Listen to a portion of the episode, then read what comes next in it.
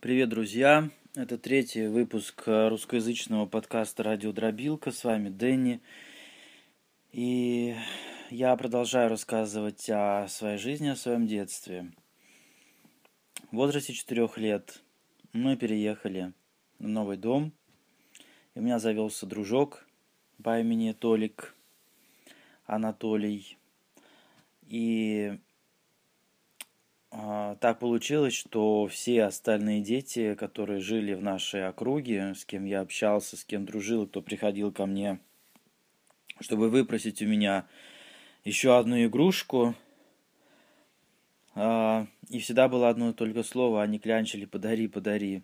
Он никогда мне ничего не просил, а наоборот э, делился со мной своими игрушками, какими-то книгами, потому что в 4 года я уже начал читать. Мне было интересно чтение, мне был интересен сама технология составления графических знаков в звуке, в слоге и извлечение из них уже слов и вложение такого огромного смысла во все это написано, что меня это удивляло, вдохновляло, захватывало, и я торопился прочитать как можно больше книг. И со временем очень быстро а, Анатолий вытеснил всех знакомых детей, и мы с ним стали проводить все свободное время вместе. Мы просто гуляли возле дома вместе, а, что-то общались, что-то рассматривали, познавали мир. Сами представьте э, двух э, четырехлетних пацанов, что они могли делать и о чем они могли говорить.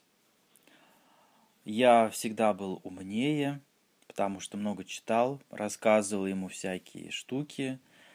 А, его, матери это очень нравилось, что он общается с таким ребенком, и всячески это поощряла. Хотя у него больше друзей не было, и он сам не искал ни с кем общения. В общем, все были довольны, мои родители, его родители, был доволен я, был доволен он, и все были счастливы от этого. Когда я заболевал, простуду я всегда переносил тяжело. Даже сейчас, в взрослом состоянии, простуда у меня длится неделю, я просто сваливаюсь с высокой температурой, а, лежу в горячке, всякие дурные сны, галлюцинации и подобное, всегда очень тяжело, тяжело переношу. И когда я лежу болею, он всегда болел, он всегда приходил, смотрел в окно, махал мне и передавал какие-то всякие вкусности. Или мать у него пирог какой-то испечет, или какую-то книгу купит новую но так как из-за заразности его ко мне не, не, не пускали, поэтому с ним виделись только через окно, через стекло. Он мне махал, я махал тоже. Вот, и это было очень трогательно, и, и мне было очень приятно от того, что у меня есть такой друг, верный, умный, хороший, красивый. Потом, впоследствии, у него родился брат, и этот брат а, ревновал меня к нему, потому что у нас с ним были очень теплые отношения, и брат не хотел меня с ним делить. И из-за этого иногда у нас бывали стычки, но я все равно старался с ним тоже дружить, любить его, оберегать, беречь. Вот, хотя поначалу, да, были истерики и, и, и все такое потому что я тогда был очень эмоционален, мог обидеться, разрыдаться. Ну, пару раз так было, да. Потом, конечно же, я поумнел и так себе больше не позволял поступать. Это было счастливое время для меня, потому что у меня были люди, которые меня любили. В первую очередь это был Анатолий. А, отношения с родителями были ровными, Мной больше занимался отчим, нежели мать. Матери я вообще был не нужен абсолютно. Я не знаю, зачем, зачем она меня привезла в Сибирь. Вопрос остается открытым. Зачем он разрушил всю мою жизнь? Ну, отчим занимался, он э, тоже покупал книги или доставал откуда-то, потому что это было советское время. Было тяжело что-то достать. И каждая книга была на вес золота. И библиотеки составлялись а, для того, чтобы даже не для того, чтобы читать эти книги, а в первую очередь для того, чтобы показать, что в этом доме живут умные, образованные люди. Потому это была такая мода, как а, вешать ковры дорогие на стену, так и по поводу книг. И благодаря ему я, конечно же, научился рано читать. Эм, уже еще пока мы жили на старой квартире, он уже со мной занимался. Писали вот эти прописи детские, всякие там крючки, палочки, закорючки, точечки. А, мне, конечно, было непонятно, зачем я это делаю. Он объяснял так, что это моя обязанность.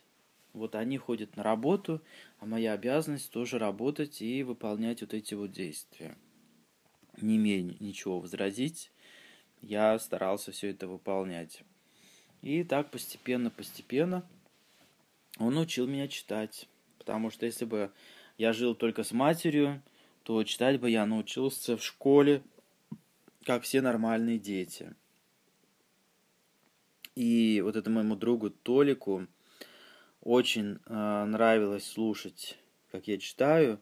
Для него это было удивительно, потому что сам он еще в 4 года читать не умел. Мы читали разные книги, читал ему вслух.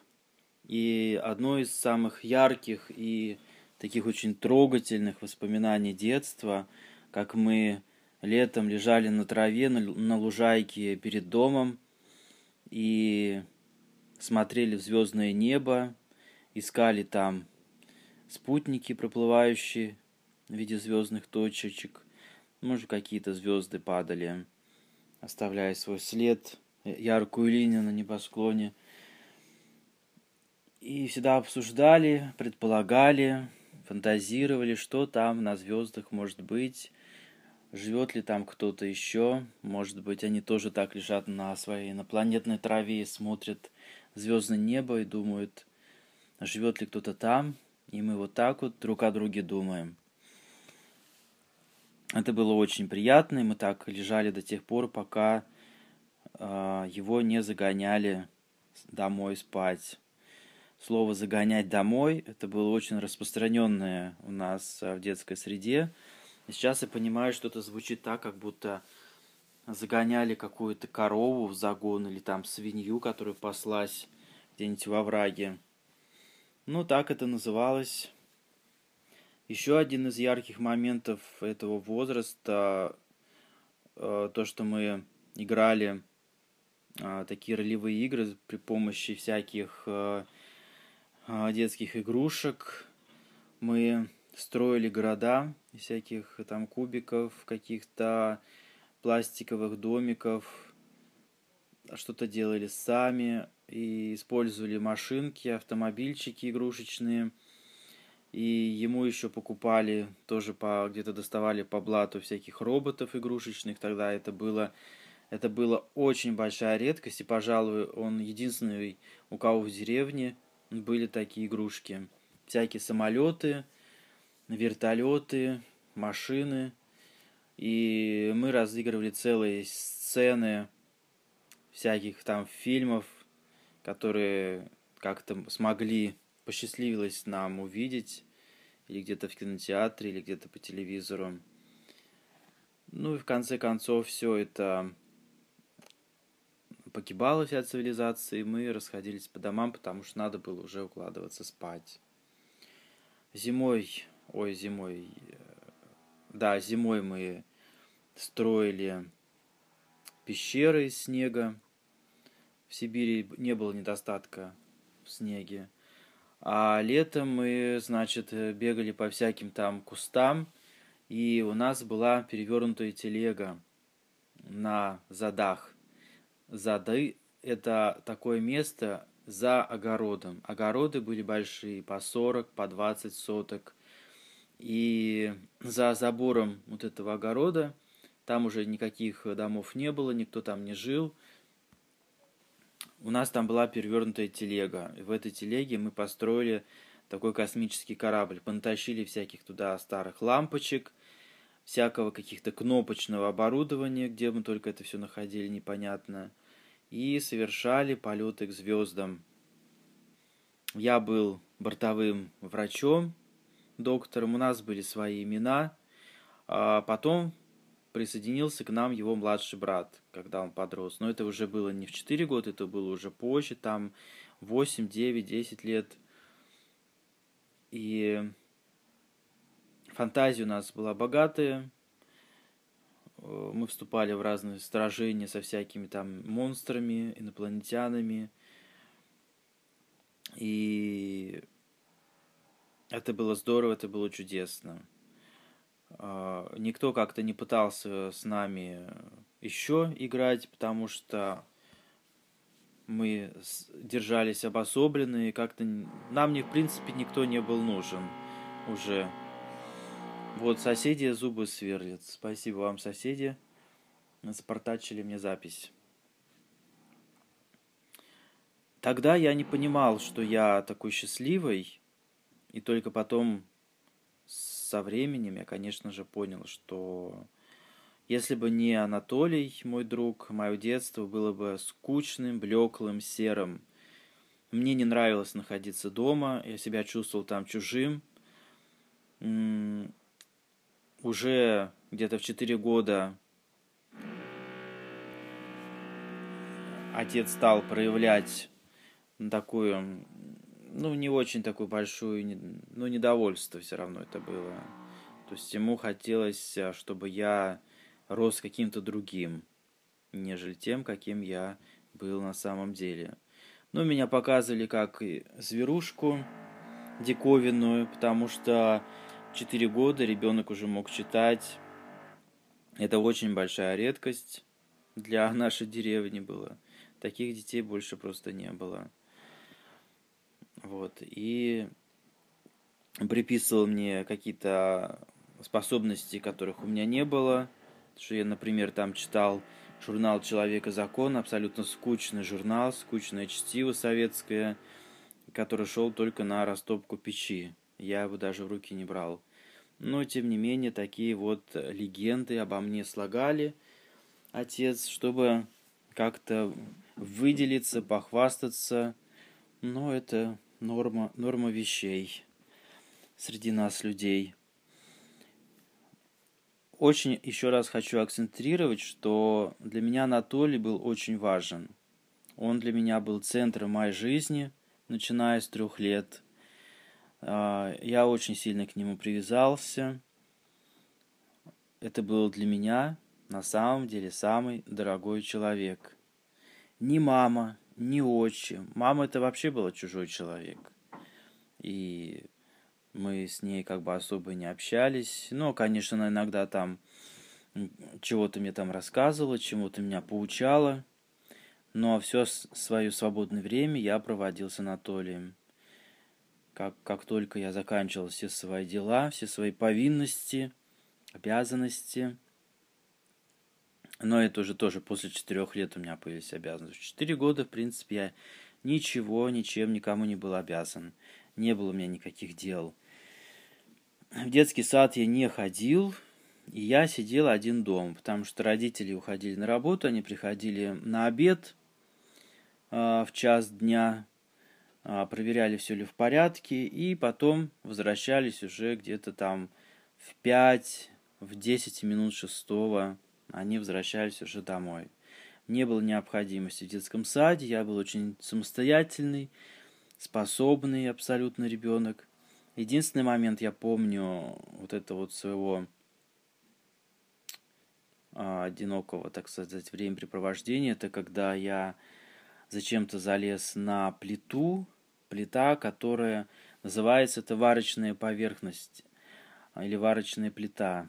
На печках, которые топились, топятся дровами, есть такая поверхность, куда ставят кастрюли, все это кипит, булькает, варится, жарится и парится. Вот я туда залез и обратно спуститься уже не мог. Не хватало мне длины ног, чтобы наступить на стул, с которого я залез на эту плиту. Я там просидел, наверное, пару часов, как мне кажется. Там уж довольно долго я там сидел. А, и туда пришла ко мне та самая кошка, которую я бегал, забирал из покидаемого дома, чтобы перевести ее на новое место. Она туда пришла и со мной сидела, пока не пришли родители. И я все думал, что же я им скажу, когда они придут. Я придумал такую фразу, против которой стоять было невозможно. Я виноват сам. И когда, значит, хлопнул дверь, и они зашли, я уже а с кухни начал кричать «Я виноват сам, я виноват сам». И они зашли, как бы, не, ну, спустили меня оттуда горячо, туда залез. Печь, конечно, не топилась, потому что было лето, иначе я туда просто бы не полез.